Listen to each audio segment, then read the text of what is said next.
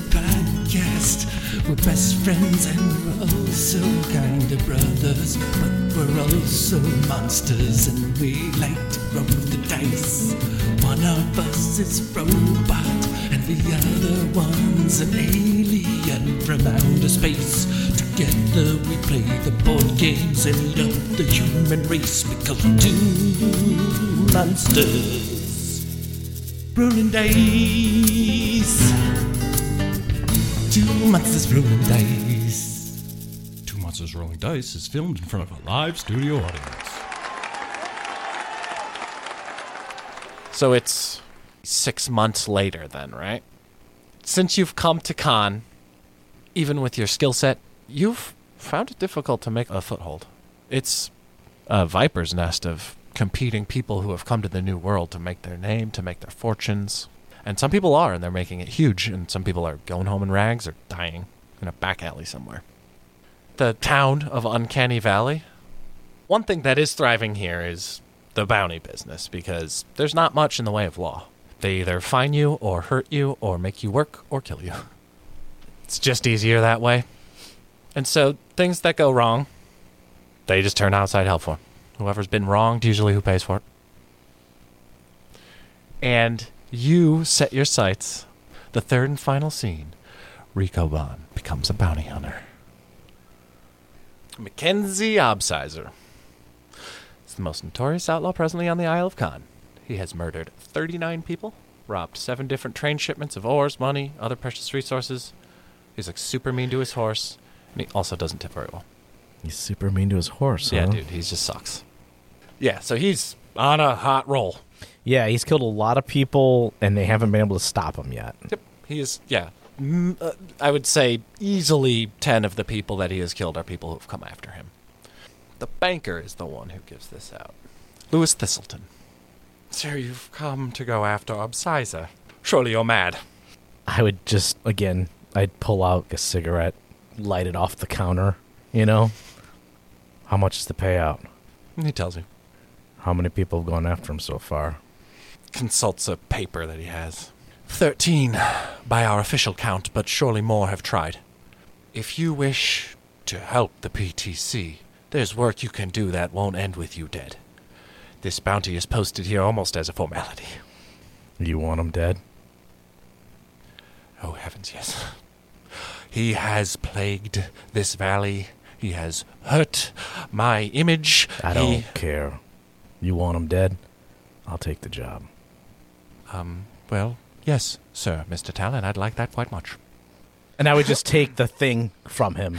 Yeah. In Ricobon's mind, he's like this sniveling, like, you know, like, and he just like leave. How do you think you track him down? What do you think the way you find him is? I think, You know. no, I, I would look for the quest marker, obviously. I just mark this primary. yeah, I would mark. I did mark it as primary. Yeah, okay. Okay, so, and I just ah. followed the, it has like a thing Yeah, it's on the north. screen. Yeah. yeah, and I just follow that. Okay. so you ride out.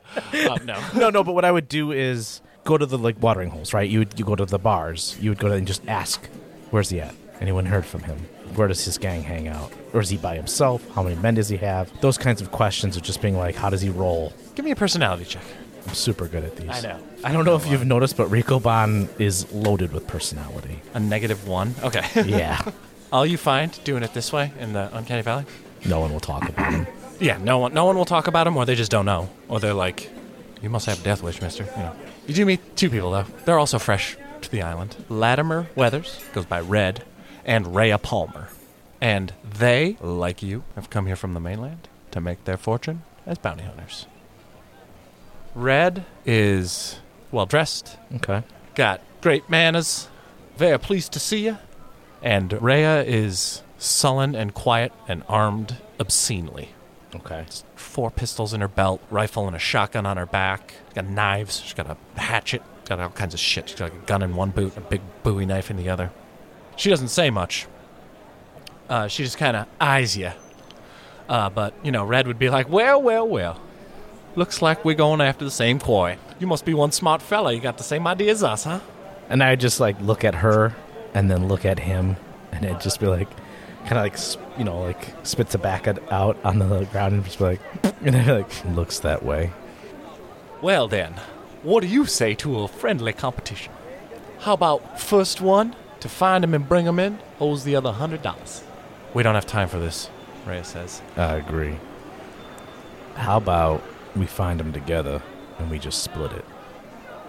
He laughs and he's like, Well, that won't do. If you don't want to have friendly competition, I suppose that means it'll just be a plain old competition, huh? we will find them first, and then I guess we'll split it two way, she says. All right. I wish you all the luck, though, Mr. Talon. Hopefully, this town is big enough for the three of us. I'm sure it is. He's cocky. Yeah, I can and- see that. Yeah. Yeah, he wears his gun like he can use it. Sure. Yeah, I, I would That's all just, you get, though, in your searches. Is you kind of meet them and Okay. find there are other people, and they seem capable, and they're looking for him, too. Okay. Um, I, if I'm not finding anything, then I would go to his last known hideout. Yeah, you leave the town of Uncanny Valley and ride out into the valley, into these smaller sort of settlements and thorps and little trading posts and stuff. Kind of follow a trail. Um, now here's some quest markers because they do have like a location, for you. like the last known location. You kind of ride out there, and it's a PTC trade house. It's pretty small. Um, they're set up though, and they deal mostly in. Uh, this is out to the like northwest of town, so it's mostly ores and stuff. so you're looking for Mackenzie Upsizer. The the woman there says. Yeah. Yeah. He's last seen in, in these parts. Yeah, he was last seen here. He shot two of my men dead, Were they packing? and no strangers to using. He is a demon, some hell spawn unleashed from the void on this world. How many men was in his posse? None. Just him. He rode off into the hills to the west, stays in any home to his liking. He may not be there, it's been over a week, but. It's a fine place to start. You got. I'd look around. Does she have? Yeah, she's got More guns? Yeah, a couple more people than you might expect now that you kind of look. And they're, you know, in windows, like, they have shotguns and rifles and stuff. Okay. Well, thank you. Please, take him down for us. I would just tip my hat to her. You follow her directions. Yeah, and I, of course, obviously, I'm on the trail, so I'd be very wary. I think now it can be a trailcraft check. Okay. Okay, cool. You follow a trail and you find houses that she's talked about where there are obvious signs that someone's been like brutalized. It's been repaired recently, and you ask some simple questions, and they, you know, point you in a different direction. You kind of make this way further into the hills in the west, and your path leads you to this small little chapel tucked away in these hills. And as you come around into this Is it Vanya? that would be funny, huh? you come riding up, and you see this small little cl- chapel, and for a second, your stomach falls into your guts, and it is a flashback. This chapel looks a lot like the chapel you got married in. It's got ivy climbing up, and there's a statue on top, but it is collapsed and half broken and kind of. This, chapel has been abandoned for some time. And like I said, for a second, your stomach drops. But it's not Vanya.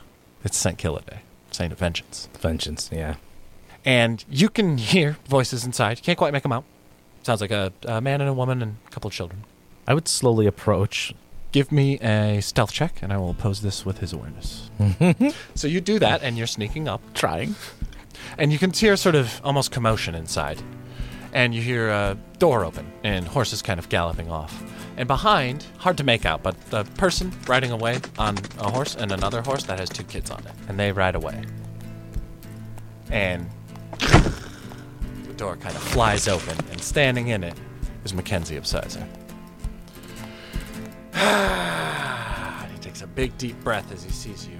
And he says, Well, well, well. It's been a few weeks since some fools come to die at my feet. I was starting to think maybe y'all forgot about me. Guess it's time to remind you. And he does make a mental attack against you as we begin combat. Let's do this. So you get a four, he gets a one. Cool. So you defend against it. And he comes out and he kind of opens his hips up and he's packing heat and he eyes yours. He kind of squints his eyes and mm-hmm. jiggles his fingers at his side and waggles his eyebrows. He says, So, you gonna make your move? or am I? I draw and shoot. I think this is going to be a contest, but it is going to be a single point contest. Okay. And we're going to do this with reflexes. He draws super fast, and he takes a shot off on you. wait. I'll take that. Yeah, that's one stress. I see it like we're, we're drawing. He draws faster. He's faster, but he's a sloppier shot, and it like make go through like my trench coat off to the side while I'm also drawing. Yeah, and I'm shoosting back. He also takes the one. Okay, cool. I think it's the same. I think he's just kind of, Yeah, just kind of yeah. in a fanning the hammer shoot off right here. Cinematically, a few at you on this one. Yeah, I take it. Okay, cool. Yeah. And your turn. Also shoosting. You shoot his hat off. Yeah, feels better. I felt better. He's like not standing still, like he's you know moving too. But he shoots back. I think this is it. I think he's unloading the gun. Oh yeah. Oh my god, this is gonna hurt. Can I use a fate point to reduce that to zero with my uh, stunt, my true grit, yes, absolutely. and I will. My turn. I get to shoot now. There it is. Holy shit! There it is. Yeah, he marks the four stress box and then takes a mild aspect of disarm. You shoot the gun out of his hand. Ooh-wee. That's a mighty fine shooting, boy. And he bomb rushes you and tackles you. he got a seven. Yeah. Holy crap. Um, succeeds with style, so he gets two free uses on the aspect. Wrestling. okay. You also kind of suss something else out from him. This guy is impossibly strong. And you see uh, his stunt. roll- Strength it- of a fable. It rolled, yeah. But he basically has plus two to his strength. So he, he tackles you and you are grappled. We're gonna stay grappled. But he's going to use athletics and throw you towards the church. So he succeeds with style on this. Oh. He's going to reduce the damage by one, and he physically throws you a zone into the door of the church, and you smash. And that's the five physical stress. And the, the boost that he creates is can't be this strong, Okay. right? This guy is bending you like a pretzel and throwing you, you know, 40 feet. So that's all of my physical stress boxes are now checked, and I've taken a mild consequence, just so that we are all on the same page. That's cool. I like that. I'm sure you do. and he doesn't look like he's got that kind of strength, right? He, like he he looked wiry. Yeah, he's a lanky, skeletal kind of dude. I'm in it. Rico Bon, he's kind of got a death wish, so he's gonna just pull his gun out and unload on him. It's a four. Cool. Unload the whole fucking thing on him. Okay, he takes two stress. Nice. And I'm gonna Yeah. keep backing up. Why don't you give me an awareness check as you do that? And you see there's a hole in the ceiling. You look up and you see that the collapsed statue is on top and has been loosened by you smashing through these doors. Yeah, I helped it. Yeah. And you like look up and your back hits the altar and over your shoulder, kill it a Kill it eh? is looming with a scowl and a fist. and my man Mackenzie comes in. Maybe you're starting to understand, boy.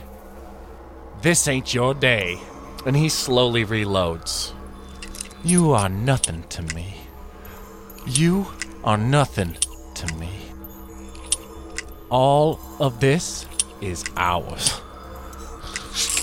And he creates an aspect. All of this is ours. But yeah, he kind of steps up right here. And it is your turn. Yeah, I'm shooting that statue down on him for sure. One thousand percent. Excellent. Oh! Sometimes, folks, the dice tell the story. yeah. And Matt Monster has rolled a plus seven. Epic guns attack. You shoot up into the air, and he's just coming towards you like he's just gonna kill you. He does look up at that, and he looks back at you, and it falls. And there's a huge collapse, explosion. Wood and stones are falling down from the ceiling. You, you kind of have to hit the deck too, kind of on top of the altar almost. And Saint Killidae's shield and sword like protect you. Mm-hmm. Okay. And you see as the rubble settles and the dust clears from the air, he's pinned under the statue. And he's doing a fair job of trying to lift it, but it keeps slamming down on top of him. He's kind of here at your mercy. He's pinned, and he has taken all of the physical stress and all of the physical consequences that he can. What does Rikobon do? I put a bullet through his head. I wouldn't even say anything to him. I would just walk up to him, look him dead in the eyes, and just shoot him. you get you take one mental stress, and what I just did was I made a disbelief attack against you. This is a GM skill. Okay. It's gonna be something like It's gonna. It's gonna. It might come up one or two more times. see Uncanny Valley. Okay. For just a second, the blood it doesn't look red. Just for a second. Just for a second. But you also know that that is not. None of this was possible, N- yes. I, I and that you're just gathered. like battered and just had the fight of your life. Yeah. You look down on him. He doesn't seem so scary now.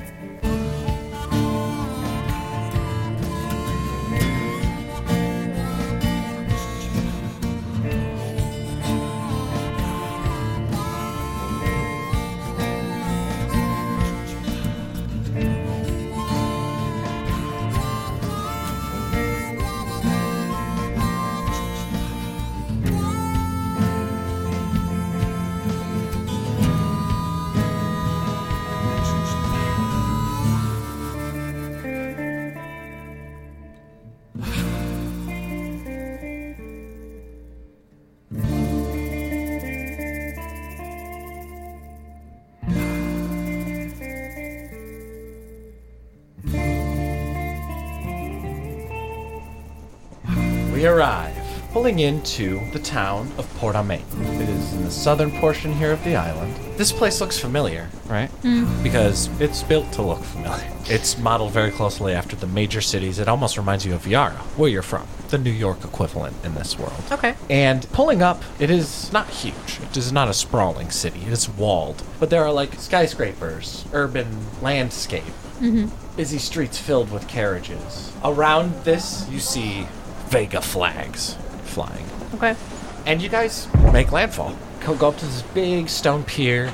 And like I said, you are out in the royal dockyards of the town of Port Almain. As you're coming down, they hand you a ticket for your luggage. Okay. She would be very nervous with all the flags around.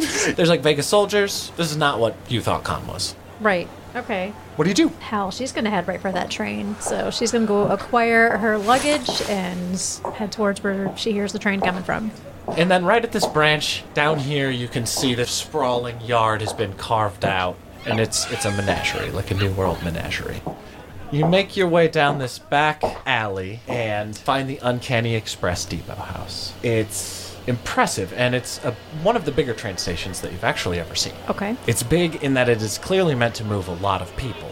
And as you're getting closer, it's quite crowded. But as you're walking, um, you know, you're already a little uncomfortable. Hmm. I guess it's probably worth reminding you, too. We talked a little bit about this. The upper crust is what they kind of call like the aristocracy still. That high society is just starting to really become like a media. thing. Okay. Like newspapers are starting to write about the scene, right? You were like a, a socialite. Right. Right. So as you're walking in, you're eyeing these people. You see people wearing ponchos, more like cowboy gear, kind of like riding gear, leather, like duster jackets and stuff. Mm-hmm. You also see still some people in Vegas styles, and one of them is looking at you. It kind of seems like he recognizes you. Give me an awareness check. I got a three. That's good. You're no stranger to the streets and the hustle bustle of this. Mm-hmm. And this person who seems to have recognized you has you distracted for a minute. We also see out of the corner of your eye a little gutter snipe, a little street rat kind of kid with some like knickerbockers and a little, you know, newsy cap on. And he's trying to like lift a coin purse off you. But you kind of like, Snatch him like reach collar. out. yeah.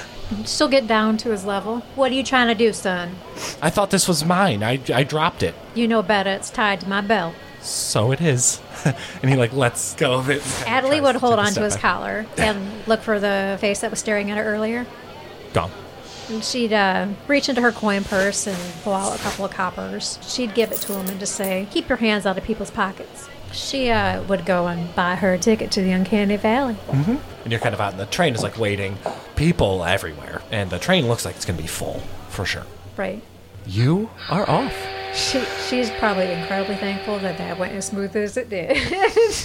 and she's in first class.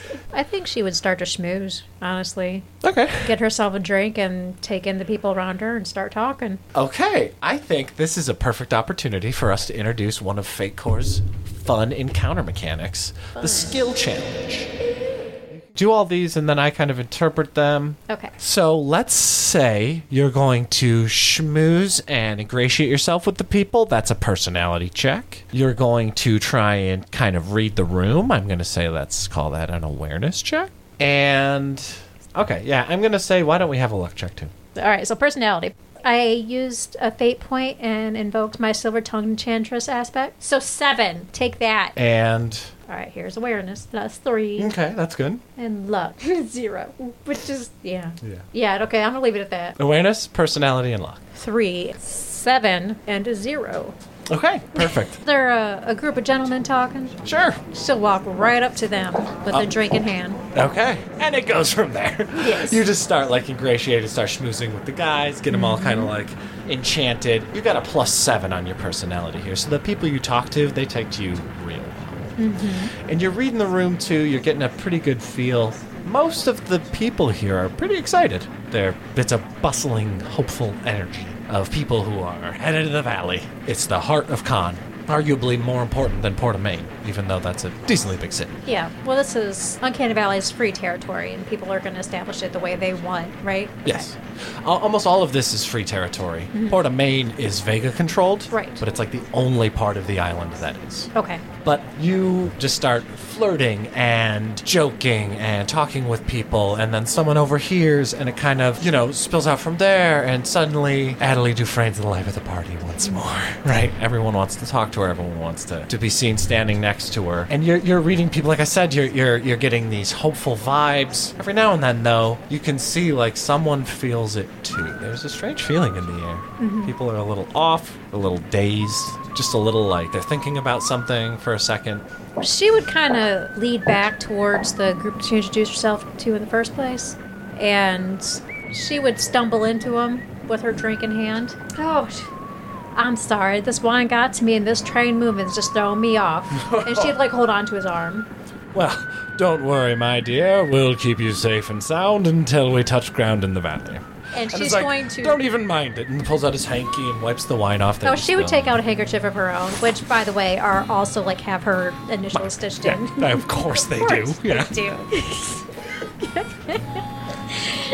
She'd help wipe off the wine on his chest. And she that's where she would frickin' stay. You guys blast on through here, the province of Maine, and you keep going north. The ground sort of starts falling away more and more as you're going, and eventually you come through to the next area of Khan, the Ryle Wetlands. This big main river is the River Ryle. Um, it runs from the valley down to the sea. And coming up, you kind of go up on top of this like higher ground, and to the right, you can see in the distance the river and these sort of like huge swampy wetlands sprawling in every direction. And more than ever, you're like, oh, okay, this is the frontier. Mm-hmm. Because interspersed in them, twice you see in different areas these sprawling networks of Ophidian gator cities. And they are these like wooden and stone structures that are connected by these bridges and docks that, you know, sort of span the wetlands. Uh, they don't go high, the buildings. They're mostly like one room. They're larger than normal because gator Ophidians are like eight or nine feet tall. They're looming massive things. It's like you see these just like spider web cities like sprawling out through these wetlands. And like along the train lines are these totems that are a design and architectural style that is wholly unfamiliar to you. Yeah, as you're going like up and around, you eventually kind of come back down and meet with the wetlands themselves. You stop viewing them from this hilly rise as you're getting closer, like, and then you you see it. Just suddenly, you come around this kind of bend, and these trees kind of like fall away, and you see there is a gator tribe standing at the side of the rail. And she's never seen Not like this, no. no. I think it would be unlikely she's ever seen more than one in the same place at the mainland. Okay. but there are you know easily a hundred total and they're like some of them are just like standing there strangely statuesque sentinel like some of them are working in small groups. Some of them are gathering stones. They're washing things in the water. Some of them are fishing. Mm. There's like some kids playing. They're wearing these beautifully well made silken garb that is a style that is almost samurai-esque but also has like a bunch of cool like leather fucking straps and shit yeah fantasy um, and again it is like a design that is wholly new to you and pretty fucking rad. Too. Absolutely. And they're dyed, not quite tie dyed, but blooms of color. At one point, one of them is just like points at its eye. Like at the train, not at you. But Right. it's just like we see kind of thing. And they're all very hard to read. They look like gators. Okay. That's going to throw her off. And then the final touch here is another twist. They're armed with modern weaponry. Several of the ones standing sentinel have rifles, and then other ones you see gun belts that have like clearly familiar designed like six shooters, but just bigger. And they are there, and you guys kind of chug chug chugging along. Do anything? Say anything? Just, Honestly, just enjoy the travel log. sorry. Uh, honestly, as surprised and like agape that Adelie would be seeing all of this, I think she would keep on the facade that she's seen it before and that she's been here a thousand times. The metroist of metropolitan. People. Well, she doesn't want to be new to Khan. Yeah. Okay. Sure. She wants to seem like she's been established so that people might not associate her with the newspaper. I mean, she would see them and probably say a remark and how she's always appreciated the colors on their clothes and then go back to talking to the guys about small talk. But Clearly, you're used to seeing them. there is a skirt as the train sort of suddenly starts to stop. And everyone's slightly concerned for a second. But you can see some of the people, that concern immediately fades away. okay. Others, they're like, What's happening? What's happening? Adelie would mimic that reaction Of the like, we're cool. of the, yeah, the, Yeah. we're cool people. Yeah. Um, and the train does uh, come to a stop. Not quite like a skirting sudden stop, but like they're like, whoa, whoa, whoa, okay, okay. And you would need an awareness check to see if you can make out why. I'll go with the five. Oh, you might want to see this, one of the guys says. And he helps elbow back into the back of the car, and you go onto a tiny little platform in, in between cars. Yes. And he has you kind of like lean over the side and holds onto your arm, and you can get like a good, clean view down the side of the train, right?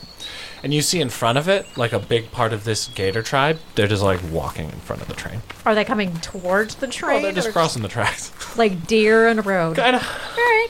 Maybe, yeah, maybe it's dumb like that, or maybe they just don't give a fuck. It's just they can't wait. That's dangerous for them. It would be more dangerous for us to bother them. Hmm. This, my dear, is their land. The PTC would like you to believe that they've a firm grasp, but we are allowed to be here by the Ophidians, not the other way around. Thank you for showing me. Bring me in now. She's clutching on dear life. And he pulls you in. Now, now. No danger will come to you. She'd smile. Let's go back inside now. Of course. You can go back in. Well, she would fraternize with the same group of gentlemen and just try to get to know what everybody's, you know, job is. Who's their daddy and what do they do?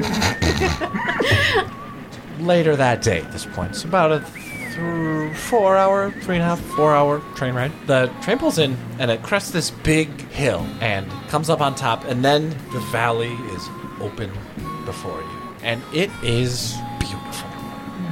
It is picturesque. You wouldn't think it was real if someone described it to you. The colors are bizarrely bright. The there are these strange rock formations that seem natural, but these pillars of rock coming up from the ground. There are these strange canopy trees with huge leaves that you've never seen before. There's other like smaller shrubs with purple and bright red leaves and stuff. There are whole patches where the grass is also purple, sort of like weird streaks that mixes with the green and it makes crazy rippling. It almost looks like the belly of a serpent or something, like when the wind blows through it. And it's a big place as you come across. It's like a hundred miles across, so you can't fully see everything. This is nothing like the towns that you are used to. It's there's not really a ton of towns like this back in the mainland. There are huts and ramshackle wooden houses with batwing doors. There are old west style mission houses and looming barn-like structures. Some stuff's made out of stone, a lot of it's made out of wood. And the River Ryle is still here too. It's become a bit less wild mm-hmm. at, at this far north through the valley. It's kind of like the Huron River. It's very picturesque. It is verdant and lush and settled, and there are pterodactyl flying overhead. And it's off in the distance. You can see dinosaurs. You can see like a small herd of Corythosaurus, those cool fucking mohawk dudes. Yeah. You know, grazing, sort of scattering off towards the river as the train comes. Far off in the hills to the east, you can see like big herds of like Gallimimus and other like those like ostrichy kind of running dinosaurs. Mm-hmm. But you eventually come all the way through here and pull in to the town of Uncanny Valley. And how big is Uncanny Valley? Uh, there's about 20,000 people that live there. So it's, you know, Yeah, you're not. It's not like there's five shops. Like there's. It's a squidoosh. There's people everywhere still. gotcha. These are actual photographs. I tried to use. Actual photographs. It's amazing that you have these. Well, I mean. You know, I thought the- they were lost in the fire. No, this isn't an actual photo of the Uncanny Valley asshole. it's an actual photo from the Old West, though. yeah, it was hard to transdimensionally travel, but I figured it out for the podcast, so that's cool. We're gonna make some money off that patent too. Awesome. Yeah. but it is similar to this. They're not skyscrapers here like there was even in Porta Maine where there were six and seven story buildings. Mm-hmm. There's like two story loomers and it's a bar and that's that. Like the stuff was built quick and cheap because build it now, build it fast. There's people everywhere. We got to get this place up and running. Right. You know, it's a frontier gold town. rush, yeah. there are obviously some exceptions here. The most prominent that you see as you're pulling up into the depot house down here on the south side of town, mm-hmm. there is a large cathedral to the Way of the Saint right along the River Ryle. It is the by far tallest building in the city. It's All like, right. like four stories. And it is not shy in its architecture. It is bold, gothic, Completely different from everything else in town. Absolutely. Yeah. Yeah. The church came with a little money and blew their fucking shot. well, okay, this is actually a good opportunity. Is Adelie religious? Honestly, I don't think that she is. She's had a very one career esque life and hasn't really veered from that thought. So, Sure. Yeah, she's made her own life. She hasn't had any saints help. yeah. The uncanny station house here, more more modest. This is more the kind of train station you would expect in a small town back home.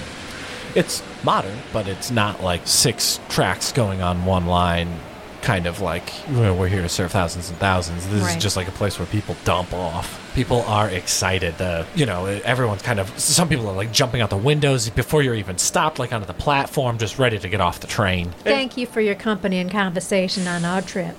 He kisses your hands and he introduces himself as Paul McCartney. and says, I will be staying at Is the. it, is it Sir Paul McCartney? Not yet. And he winks. Adelie would bid him adieu. I'm sure we'll see each other through town. And then get our suitcases and go. Allow me. And it is a man, he's wearing a PTC uniform and he's got a hand out. And you see he has a name tag on it and it says, The Porter. And he's extending a hand as you're stepping down off the train. I should take it. Welcome to Khan. Thank you. This is first time. Don't worry, I can spot them. Spot what? The first timers. Been a while. Spigot Hayes. Did smile. What hotel would you suggest I stay at? It's in the North Ryle Bank. Would you mind escorting me? I can definitely walk you off the grounds. Should take his arm. I'm glad to see your train made it without any interference. You just stop and think about the certain people. no interference whatsoever. and she smiled. He says, Yeah, the hotel will be good for you. It's a comfortable bed and safe lodgings. You'll meet folk of the upper crust, same as you. Well, Sam Elliott, Uh, the, most folks just call me the porter. thank you. I appreciate your assistance. Says, Well, it's nice to see a new face. If you ask me, this town needs a little spit shine. Maybe someone fancy as you might be able to do the job. I'll be able to do that, no problem. And she'll say, and I'll bring a lot more to this town. And she'd smile and wink. Oh, you'll fit right in here, he says. and, and he walks you out kind of to the street, sort of around this way to the Ryle Bank. And it's like a bustling main avenue. And you can see it's got like a lot of charm. It is not in the style of the mainland, but you can see that this is like a fancier part of town. Buildings paint is fresh, you know, grass is greener, the gardens are a little tended. You know what I mean? It's uh, cleaner streets and better kept. Does And- this seem like the best part of town? You've Possibly. seen you've seen uh, I think too little of the town to Okay. know, but I think you know enough about urban living that this is, if not the nicest part of town, one of them. Yeah, and he, and he kind of points up and he says, "If you just stay north along the Ryle Bank, you'll pass Mister Cacciatore's, and then you'll see it on your left. You can't miss it. Ethan, delanouveau who owns it. Got a flair for the dramatic. And it's reflected in the hotel. Well, I appreciate the uh, suggestion. And you might like to get inside soon, ma'am. Don't like to look at those clouds. And he kind of glances like up into the northeast. Mm-hmm. And you're like, yeah, rainstorm. And you kind of start walking and making your way through town carefully, watching out for, you know, people who might know you, people who might be trying to rob you, all the things you look out for in a town. Give me an awareness check. Plus three. Okay, cool. That's when you kind of actually see it. And there is a very strange storm system that seems to be coming in towards town with a bullet. Why don't you give me a luck check and we'll see exactly what degree. My luck checks have been so great. I know, it's pretty fun. Negative one. Oh, Jesus, Mel. A very menacing and strange kind of weather system is starting to take shape. Black clouds are seeming to coalesce almost suddenly, closer to the edge of the valley, but moving in almost in an arrow. You'd be moving a hell of a lot faster seeing these clouds. Streaking through them, you see these rainbow colored streaks of light. Hmm. Huge streaks. And there's not thunder that goes with them, there's like this mute shockwave. You oh. feel it in your guts as these lights flash. It's all uncanny. And people in the city flip out on that first like like the first flash of rainbow light mm-hmm. and people are looking up and the bustle of the city people stop in unison and look up and panic takes hold of the streets people run for cover Yeah, Adelaide would do the same. yeah. Where do you go Do I feel like if I ran really fast, I could get to the hotel? give me a athletics check Oh my god. You are jostled and elbowed and pushed and at one point a horse like is like trying to be dragged and you can see the animals are reacting even poor like poorer than the humans are to this storm. It is like primal. And this horse like knocks you down and you are like Yeah, terrified for a second. horses, yeah. and it doesn't stomp you. It's like comes down next to you. But it's horrible and you take four physical stress Oh god. You've lost some bags. Yeah. And you're just beelining it for the hotel. And you can see it. People from the hotel are like slamming these storm shutters down. Just wait. wait for me. Go, go, go, go, go! Um, and the storm is moving incredibly fast, and it looks like it's going to be here very soon. And as you're getting up, running up the steps of this hotel, uh, it is like a grand colonial style building that's shaped almost like a, a U kind of courtyard that you kind of go up steps to get to, and it's all manicured. There's like a big marble fountain, yeah, you know, and it's got like Super like ornate. yeah, it's got like Saint Roy, like with a vase, like she's like V- the Venus de Milo, the Saint of Love, like mm. pouring water out. And you're like bustling up there, and, and they get you like right, like as you're going up the steps, and you see down on the street a mother with her child is trying to get this donkey to go, and they can't get it. Do you help them? Ah. She'd drop her bags and she tried to go get them to let go of the damn donkey and get the mom and daughter in. Okay, give me then. Don't do a luck. this is so stupid. If this is not clear, sorry. We're doing another skill challenge. Hmm. Skill challenge. Give me a reflexes check, All right, so reflex is at a plus four, and give me a personality check. a six personality, Jesus Christ. And then give me an ego check. three. Hmm. All right, so reflex is at a plus four, personality at plus six, and ego at plus three. I think I'll stick with that. The uh, storm comes rolling in. And you see it. The wrath of the saints is upon you, man. This is like some biblical shit. The sky is like black. It's like nighttime. Except these weird rainbow streaks. Then actual like lightning starts hitting too. And hail. The biggest chunks you see like hitting like meteorites, like the size of your fist in the street. And it starts like coming down. You are bounding down the steps, hoop skirt in hand. You find these two, and they're like fighting with this thing, and the donkey like has an aneurysm, drops dead, and they're just stunned. She'd be like, well, that made it easier, and she'd grab them and pull them. Yeah, and they're just so stunned. Like your personality check, basically, you're gonna. I don't even think you need words. You just start there, and you're like, "Come on!" and they're just like, And you you're rushing past. You are taking two attacks here, though. One of them is going to be the divine hail and lightning, and this you will defend with athletic. I got a four. Good, yes. You don't take any damage. Oh, yeah, you manage to bob and weave with these folks, and you kind of push them apart. At one point, as like a huge piece of hail falls, and you're out here then getting the you're getting rained on too. Mm-hmm. And this is the weirdest fucking rain you've ever experienced. There are parts where it hits you and it's ice water, and then other times it seems like it's boiling.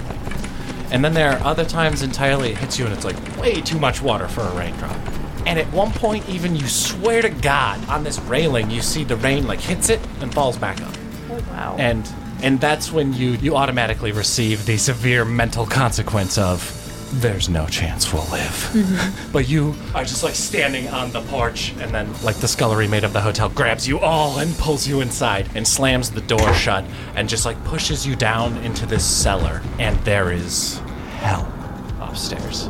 You hear horrible shrieking and this concussive wrath that reigns for hours. And you are just huddled with this group of people that is in the almost pitch black in this root cellar where there's jars of preserves and, and shit. And people in the hotel like are pounding at the door upstairs like let us in, let us in. But they like keep the cellar door barred. Yeah, it sucks. The whole thing. She'd be heartbroken, yeah. Yeah, you you've like already got fucked up by this stupid storm, man. Mm. Sorry. The worst thing that could happen. Let me do it. And then it just stops. Skirt. Does she look around? People, it's a totally mixed bag. People are wailing. People are like thanking each other, grabbing each other and hugging and like kissing. She'd probably be doing a slow clap. Yeah. Because she doesn't know how else to respond. Or then why, why, why are we crying? Why are we cheering? And you know, someone next to you is like, "That was one of the worst ones yet." How often does that happen? Uh, I'd like to say it's rare, but it's not. Oh no. It's not usually that bad though. Came in town just in time. Welcome to the uncanny valley. One of them says. Thanks. and she'd breathe a sigh of relief. And eventually, it's opened. And you can see a very fancy elf. Fine three piece suit, mm-hmm. silken shirt, you know, slicked hair that's very mussed now. He's clearly been crying. He's the one opening the door. He says, The coast is clear. We may come up now. And he Yay! goes, yeah. And you you go up. The hotel was made out of it was a stone building. The damage is cosmetic, I guess. Sure. They have storm shutters and there's broken glass and stuff is blown in. There's some damage outside, but largely the structure is, is still there. And as they kind of come out and everyone just kind of like da- in a daze, like coming back out. And uh, the sun is shining and there's like birds chirping. We're not in like the eye of the storm, right? No, everyone no five seems seconds to of peace and then think it hits that us it's again. over. Everyone who's lived through these things before seems to Right. think it's over. And slowly, life starts to return to the town, and you can see there has been significant damage. Some buildings are just like splinters. You can see there's bodies in the street. Did She check on the mother and daughter. She pulled away. You saved our lives. What's your name? My name is Adelie Dufresne.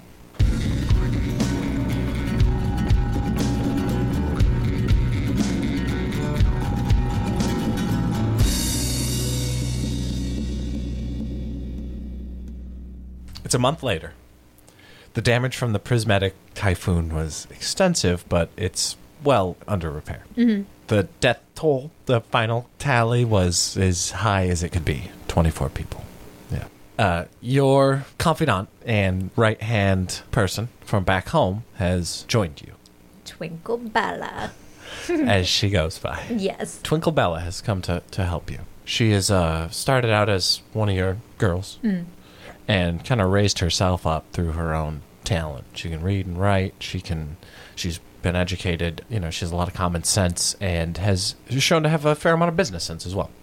So she's you know kind of like a manager to- Yeah. to, your owner. And she uh, has come here and, and helped you in the wake, I think, of the prismatic typhoon. It's allowed you to kind of buy this fairly primo property, right? And you, we established you came here with a huge, stinky financial fortune. So you buy a very primo property right on the corner of the two main streets of the Cozy Quarter, it's called. we'll say she was able to buy this big corner lot mm. and a smaller lot next to it, and so she's combining them. And and the plan is to add a story. You're adding all these renovations to the building and Yes. converting it to suit your needs. Mm-hmm. And you're also going to add a theater, right? You said? Yes. And that's your brothel's advantage here is that it's not just a brothel like the other brothels. It's a place to It's come and see a entertainment, show. Yeah, yeah. it's sort of almost a saloon in its own right. Mm-hmm. It has a separate like kitchen house. Are you gonna have like exotic? Are you gonna try and hire a chef and shit? Okay, I'm sorry, I'm getting. Out. No, no, no, no. Let's reel it. I, I would think you would have had to have meet with some of the higher ups in the city in order to do this. Absolutely. She would get to know them first before they have an official meeting. She would just be wearing a much tighter corset. and ooh, she'd smell so good. Okay, well then, if you're gonna actually try and do that this way, why don't you go to create an advantage? She's confident. She's, you know, Adelaide the deal maker Dufresne. She knows what she's doing. She knows how to talk to people. She knows how to talk to men. Give me a personality check and let's create this advantage. All right. Plus four, you look great. Yeah. Right. What are you gonna call it? Making it home. I mean, because she's having, she's going to live in the brothel. So she's making it home. Okay. And in the last month, you've seen there is an upper crust here. You know, there's people who have come from the mainland, like, one way or another, either with money or without it, and lucked out and found some prospect that paid off super big. And in the last month, you've learned this place is rich. There, there are resources falling out of Palmyra here. It's like verdant and endlessly fruitful. It seems. People here come here with nothing and are walking around in tuxedos less than a year later because they happen to, you know, luck out. Yeah, I mean, she would be flourishing. She's like she's cocky. She's you know she's confident that she's gotten out of Dodge and has everything that she needs. Everything's different. Everything feels exotic to her, and she knows that she's going to make a lot of money here herself, if not more than what she did at mainland. Prior to uh, meeting with Mr. Ignatius, she would ask around town, see if she can find any information on, on him, like what's his favorite wine, what's his favorite food, because she's going to bring a gift upon their first meeting. Okay, cool. Let's do an uh, awareness check. Plus three. Okay, cool. Yeah, I think. Yeah, I don't think that's a stretch. You find like he's got a, a penchant for a certain vintage of wine that that's from the mainland, and you ma- you manage to get your hands on a bottle. Not not a huge challenge. Awesome. She might get some like fruits and cheeses that pair well with it and make a small basket. And so Twinkle Bella's with you, and she's pretty tarted up too. Mm-hmm. She's like, "All right, well, if we need to go talk to this administrator, let's do it." Let's go. And it is gorgeous. Mm-hmm. Sort of a big plantation style house.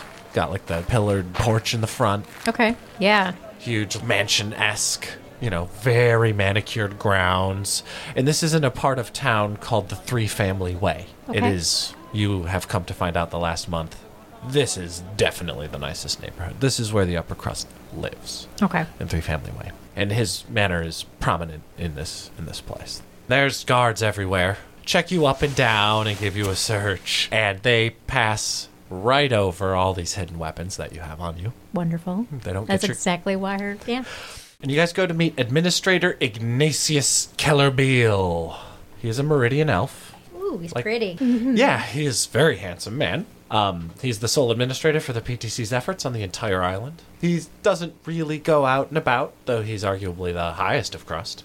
So he's like the person of Uncanny Valley. Yeah, he's he's the mayor technically, but he doesn't really do anything. Right. Gotcha. Yeah, uh, Meridian elves they have these heirloom blades that they pass down, like elf to elf, and it's a symbol of status and a symbol of skill and a symbol of plenty. How old their bloodline is. Yes, and how nice their sword is, Okay. and his is gorgeous, um, bedazzled, bejeweled, bedecked. He is like a r- rich mahogany leather-bound books. Mahogany. and um, he's in a big like leather black brown leather wing-back chair some kind of leather you're not you know not cow leather it's like a very rich dark brown kind of jauntily sitting legs crossed at the knee elbow on it very bored looking when you come in and she'd smile. Mr. Callerbale? madam dufresne is it Yes. Twinklebella doll, hand him that basket. and he takes it but his eyes perk up as he looks at it And she'd smile knowingly. like, a fine choice hmm. he says perhaps you would like a glass I would love one. Oswald, he calls. And one of the guards comes in and he just kind of sits here, like, staring, stone cold at Oswald as he's pouring wine. And it's awkward. No one says anything. She would interrupt his staring at Oswald and just be like, Mr. Calabeo, I've come to know that you're the man to talk to about acquiring some land. Yes, my steward informed me that would be the nature of your errand here. I assume one such as you uh, comes with the proper financial backing that would be required. Of course. And of course, a background check. Uh, we must ensure that there are no outstanding debts to the PTC. There's no debts to the PTC under my name. If it is so, then perhaps you are in luck. Really glad he didn't say Vega. No, he might be Vega. It's hard to tell. Wait. But he is not here representing the country of Vega. Yeah. Yep. The Royal Vega States. Do I need to discuss the nature of my business with you? I don't honestly care. My kind of town. The town takes care of itself. If your business is needed, it will flourish. And if not, it will be consumed. I regret to inform you, you are not the first impressively clad woman of possible station to come through here and find her way out of town within months. Hmm.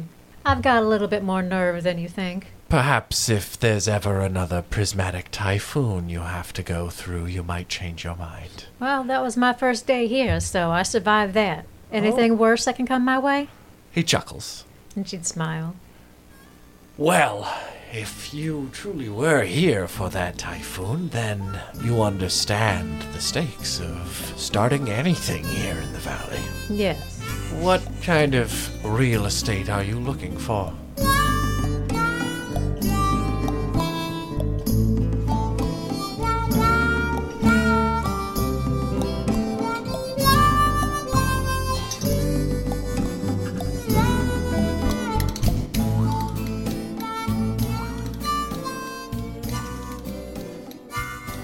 So the plan is made. You're adding a story onto this building. You and Twinkle Bella kind of standing outside. It's maybe a week later. Bought it. You're breaking ground today.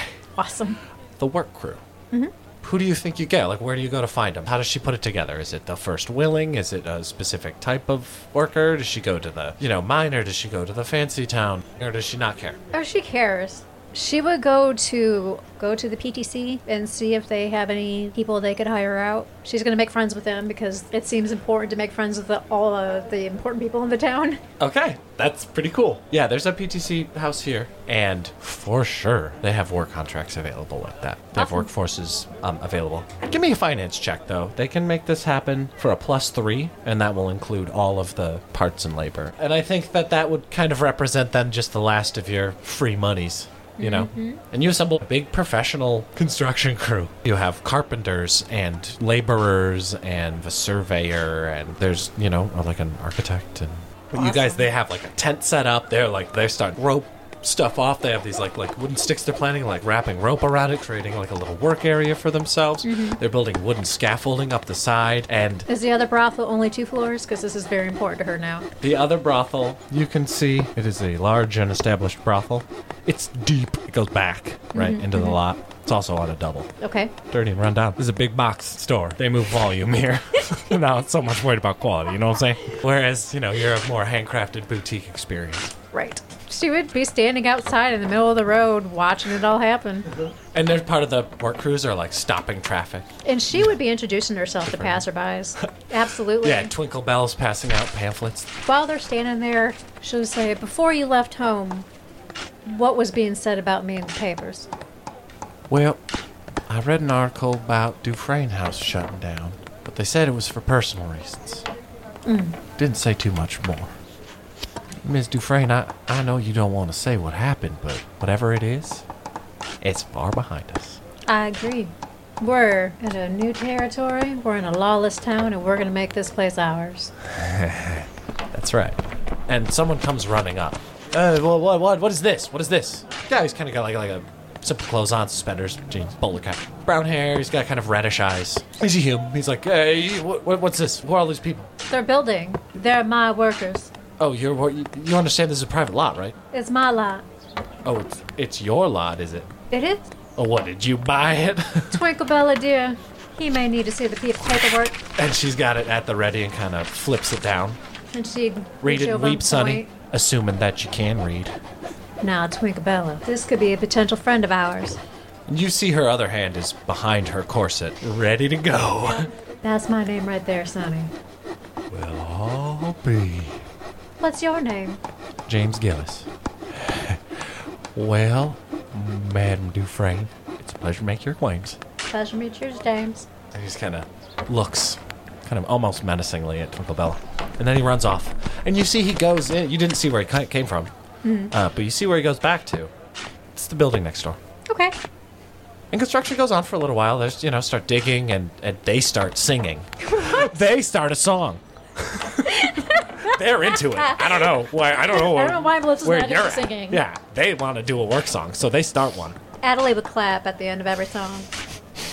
Happily. Oh, applaud. Yeah. Yeah, I think passersby do. Some other people randomly, you know, some kids that are like playing in the alley and shit. They're like, yeah, woo.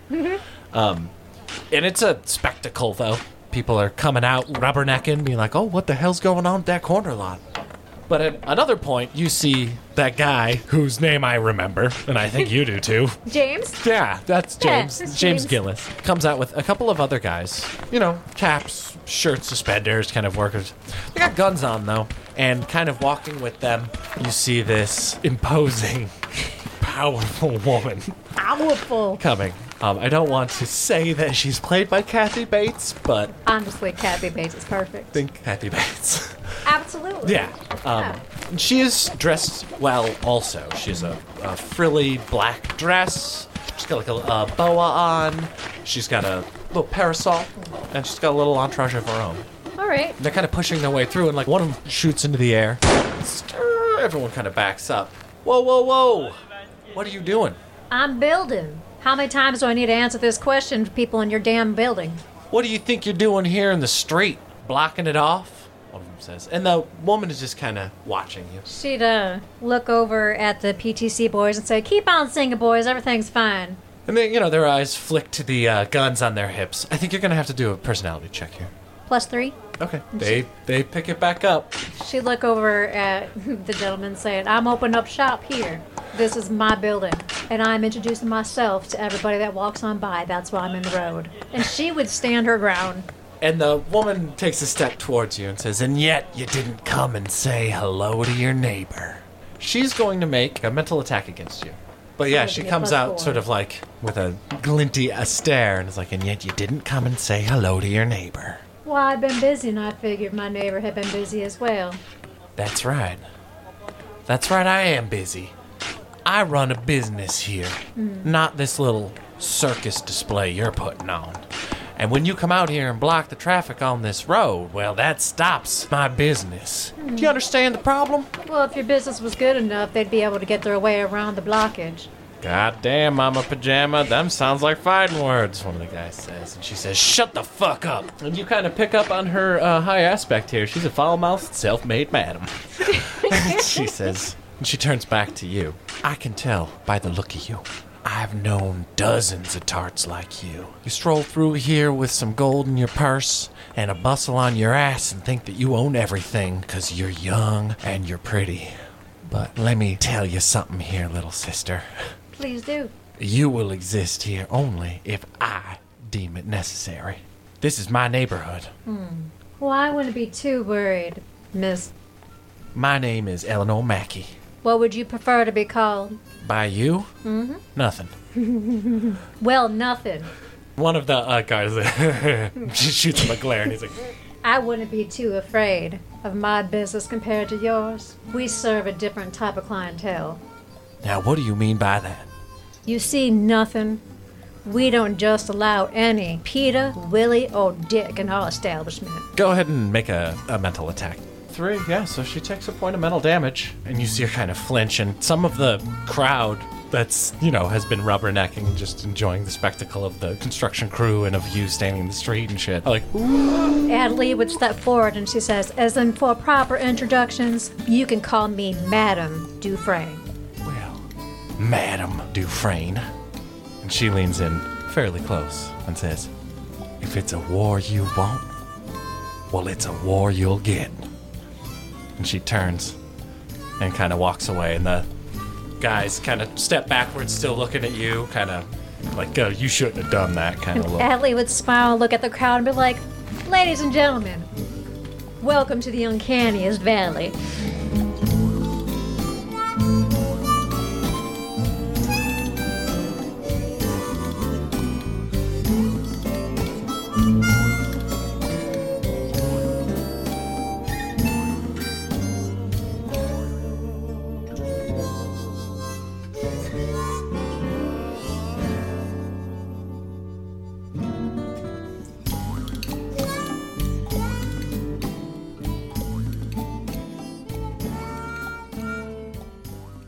Seven more years later after the statue. Yep. The year is now 373. The war, uh, pretty far behind us now. Yeah, almost 20 years. It is Yeah. 17 years ended. And it is the end of March. I'm going to say you are not in the church, and you do get another telegram. Oh. Who's it from? It is from Keeper Julius. Well, these never end well for me. Telegram for Just Crawford. Uh, I would like to maybe uh, do a little thing here where I have someone else tip him. He's, like, sitting there with me. Okay, yeah. Uh, maybe a hope check, like a kind of like a little sermon. Like I would say, like remember what Morgan says: we give gracefully and generously. Sure, make a mental attack. Two. Okay, and he drops, grumbling to himself. And he gives three gold dollars. And I'll wink it at the delivery boy. You read it. I do. It says, You must report home. Stop. It is with heavy hand I have an assignment. Stop. It must be you. Stop. Always must be me. Heavy hand. I look at the person sitting across from me. What is a heavy hand? I am sorry, my friend, he says. He's another teller, like you. Kind of a friendly competitor. He looks like he knows something. He's like, I am sorry. When the saints call, sometimes the call is mournful. Oh, don't I know? Well, since I got the bad news, you can cover lunch, and I'll get up and walk away. Saints damn you, Crawford!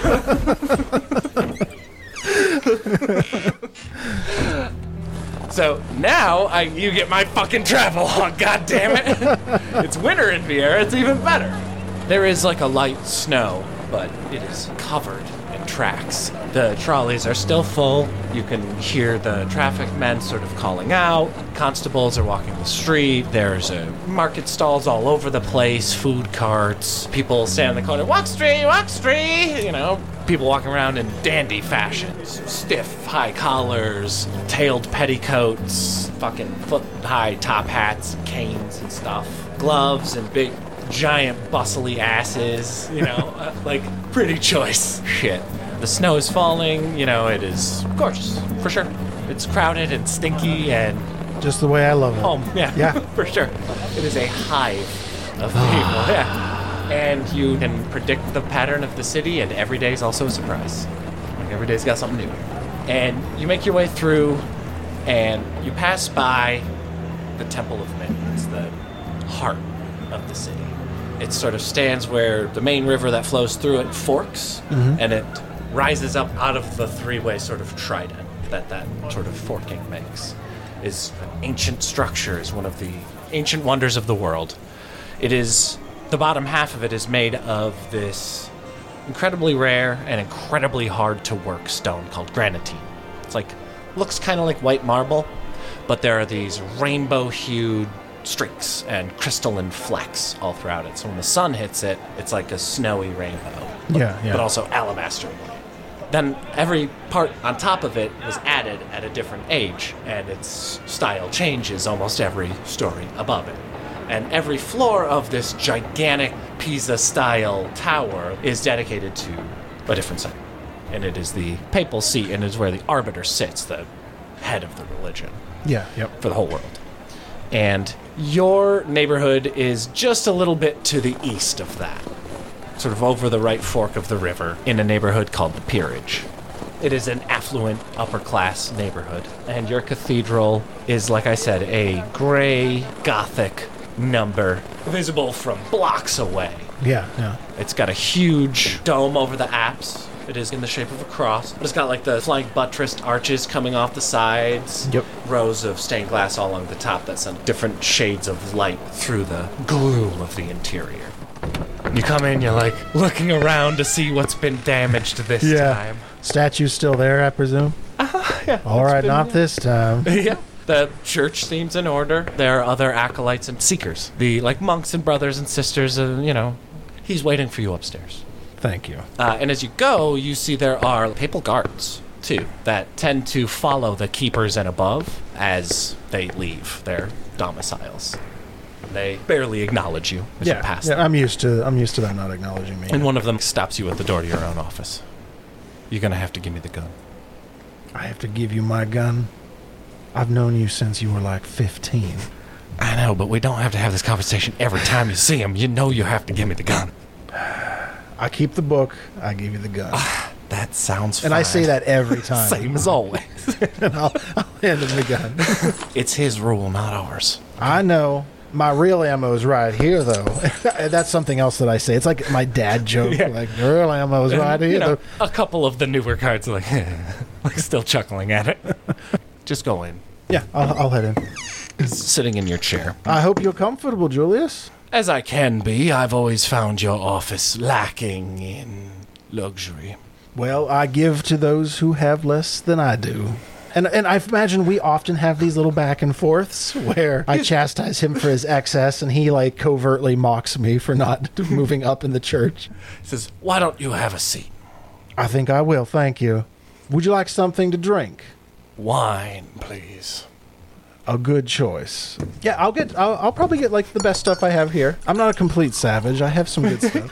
So what are we? Uh, what are we working with this time? A little vandalization, a little uh, riot that needs a good hard kick from Morgan. Would that it was so simple. Now I've told you, Julius, I am not moving up to keeper, and this is a lot of showmanship to get me to do it. Oh, son, when we're done with this conversation, you'll wish you had. Yeah, I think my like my like jovial like self would deflate a little bit. What's going on? You've heard in the news, I'm sure, the business with Senator Allium. Attacked and left paralyzed from the waist down. Terrible shame. Unjust. to say the least. And I'm sure you've heard that the culprits were apprehended and sentenced and executed. Well, sometimes justice comes with a heavy hand. And sometimes it comes with a large grain of salt. The story you heard of the culprit's apprehension was a fabrication. Senator Allium insisted on it. He thinks, in the face of such an attack, he must appear strong. I can respect that. I'm still failing to see how I fit into this equation. Showing some of my antsiness. Well, it would seem his attacker is still at large. Just how long have we known each other? Long enough. Indeed. Is there. He groans as he kind of shifts in the chair. Are there ears and eyes about? Or is it just us? Just us. I like to keep my office private. Well, it would appear that he was attacked in the Dufresne house. I see you're aware of it by reputation. I know of it, and those that frequent it, and those that come here to cleanse themselves of their frequent natures. Yes, all too many of our own ranks, as well as those of senators. You also know that Senator Allium is a populist choice in the elections upcoming and is proud of his stance as a family man. Yes, I can imagine his goings ons at the Dufresne house might paint that picture a little differently. So you can understand why he wishes for his presence at such a prominent brothel to be mm, massaged by the newspapers. All right. You've been called in, back to the field. And I don't mean to a rich estate somewhere in the peerage or the elven district. I mean out of state, Out of state. out of country. Out of country. Julius, with all due respect, I think you're out of your mind. Look at me, Julius. I'm not exactly in my prime anymore. I know I hand my gun to the guard at the door, but I assure you that is a formality at the most. Well, this is why you have been chosen, Just. Your skill with a gun is admirable at best, and when called upon, it has served you fine through the years. But never has that been your first approach. Well, no. And this is not one of those cases either, where the senator wishes to send uh, Teller guns blazing to seek vengeance. No, if he wanted vengeance, he would have gone to St. Killiday. He wants justice. He wants his culprit back alive. And force, he fears, will not do the trick. All right. As you know, the Allium name is as storied as the church itself. They've practically funded this country's origin. They tend to be generous with us as well. with several sects, but our own most of all. He is called in to bring this woman back alive. It was Madame Adelie Dufresne who attacked him. Wait, wait. So you mean the person that owns Dufresne's? Yes, the prominent brothel owner and famous socialite Adelie Dufresne. She ah. has disappeared. You may have noticed the Dufresne house has not been running. I have noticed less confessions lately. She has fled the continent, in fact, and gone to the New World. Khan. Surely, surely, Julius, you are not considering sending me to Khan. And I, I will finish my wine at that and set the glass down. And he solidly stares you down as you do, and he says, No, Crawford, I'm not considering it. I'm doing it. Julius, we, we've known each other for a very long time. We started this conversation by reassuring ourselves of that. It's why I know you are the man for the job. I knew you would take this as a slight, but this could be the chance uh, of your career, Just. Do you think Morgan has called this? I think a senator has, and so for now they are one and the same. I guess, given our current situation with donations, they're about as close as they can be. And it's worth pointing out, too, that over the last seven years, not heralded by the desecration of that shrine, but sort of concurrent with it, the church has lost some clout. Like, there are sort of some social reforms going that are kind of pulling towards giving Yeah. less authority to the church in all ways. And it's not like rip overnight, but there are things you guys used to do that you don't anymore. and Now there are police forces for it. And there are, you know, monies you used to get that the state does not provide you anymore. That's been going more and more. Just putting that out there. Yeah, no. And he says, I'd go myself, but I wouldn't survive the climate. I think myself, you barely survived getting your fat ass through that door. I'll pretend I didn't hear that, Mr. Crawford. I also know that I can count on your discretion. This, of course, is delicate information. I understand. Julius and Just have had a, a tenuous relationship, but they do respect each other, and they do. They've worked. I mean, yeah, I, I think they've worked well together over the years. But they they like to tease each other, and He finishes his wine. I pour more into my glass because you know Just is also concerned about losing authority. I mean, most of how he gets anything that he wants is through that authority. Yeah. It's it's a clergy wide Yeah. concern. It's in the monthly newsletter. If you think this is the way, then I will go into the field and make it so. I have heard there's a lot of non believers in Khan. I mean, not even non believers, but untouched. The locals, the Ophidians, they are ripe for conversion. Well, you know how I love my side projects. Well, then, good news. And he pulls something else out. It's a warrant. It's a warrant for a teller. Teller O'Houlihan. You know this guy. You've worked with him before. What happened with O'Houlihan? He murdered his keeper and fled to Khan. Well, that fires up just quite a bit. He pours both of them more wine. Looks like we might need a little bit of justice and Khan then. Indeed. He sips the wine. Acceptable vintage, to be sure. Tasting better? I was afraid it might turn quite bitter. As Well. was I. Pleased to see that it remains sweet.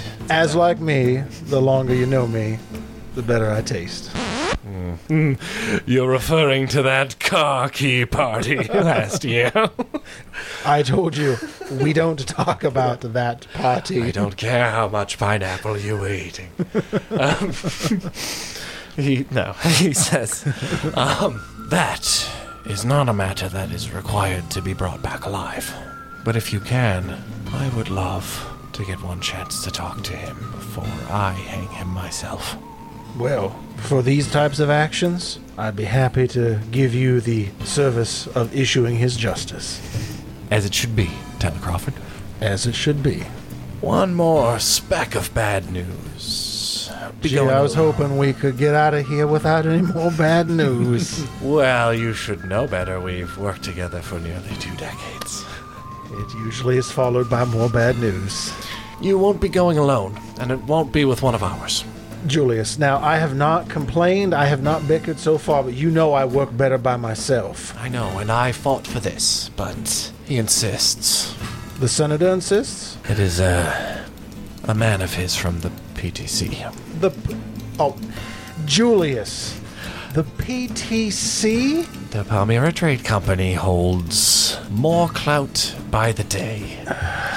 I tried to explain that this will only complicate the legal grounds that you go to serve this man his writ and to bring back Miss Dufresne herself, but he insists that a fair hand is to be applied to this problem by all sides of the law. All sides of the. You know, I remember a time there was only one side of the law, As do I, Teller Crawford. and it was the swift hand of Morrigan. Well, perhaps we can remind him. Perhaps. Who? Anyone I know? Uh, Woodsman. Uh, B- Burdock? A name I'm unfamiliar with. All right. Woodsman, survival type? Indeed. Well, that'll be helpful at least. They do say the wilds of Khan are still quite untamed. As I've heard, and I would like to keep those uh, untamed parts as far away as possible. When do I leave? Tomorrow. Well, it's- certainly not giving me much time to prepare. I understand this is less than ideal and far removed from what you have become acquainted to, but remember your origins in our church. Remember the hells you had to walk through to find Morrigan's hand at your side. Whatever Khan has to throw at you, you've survived far worse. We always knew the day would come, Teller. It is why you never accepted the silk for the cloth. This is true. And I'll, I'll walk over and hold out my hand to Mhm. shake his. And he takes it. And he slips into it his rosary of Morrigan. It's like a little beaded sort of. You can hang it at your belt or wear it on your wrist or put it on a chainlet. Julius, I, I can't. I can't. He says, I've carried this with me through all of the parish houses all of the cathedrals that I kept. It has brought me a clear view. So now you see, you must come back. Well, thank you. I will use it in good faith. You can give yourself an equipment extra. Julius's rosary, of yeah. Morrigan. Farewell. And I think whenever he gets up, I would give him a hug. you know, he's surprised, but he, he gives it back, and it's genuine. You know, it's Yeah. it's affectionate and warm. Now get the hell out of my office. yes, I think I've got fleas from being here this long. he says, and he leaves. yeah. Do you take anything significant? Uh, I I imagine I would have a pretty nice pistol. You know, one that was maybe a gift. Yeah, like yeah, opening up the case, like s- it's like silver with like an ivory handle. Okay. I would imagine like one of those. Yeah, come up with a name for it. You can add that as an equipment extra too. I like that. I think he would also go and so he typically wears his suit, but I think he would grab a set of robes of Morgan as well, like a pair of robes. I might need Nice. these. yeah, I think that's about everything that he would grab to take with him. Yeah, you're taking a sort of maybe not this grand, but like Titanic style steamer across the ocean. So it'll be like a two or three day kind Yeah. of ride Yep, to get there. gotcha. Okay, yeah. So, uh, and I'll start prepping to leave for Khan.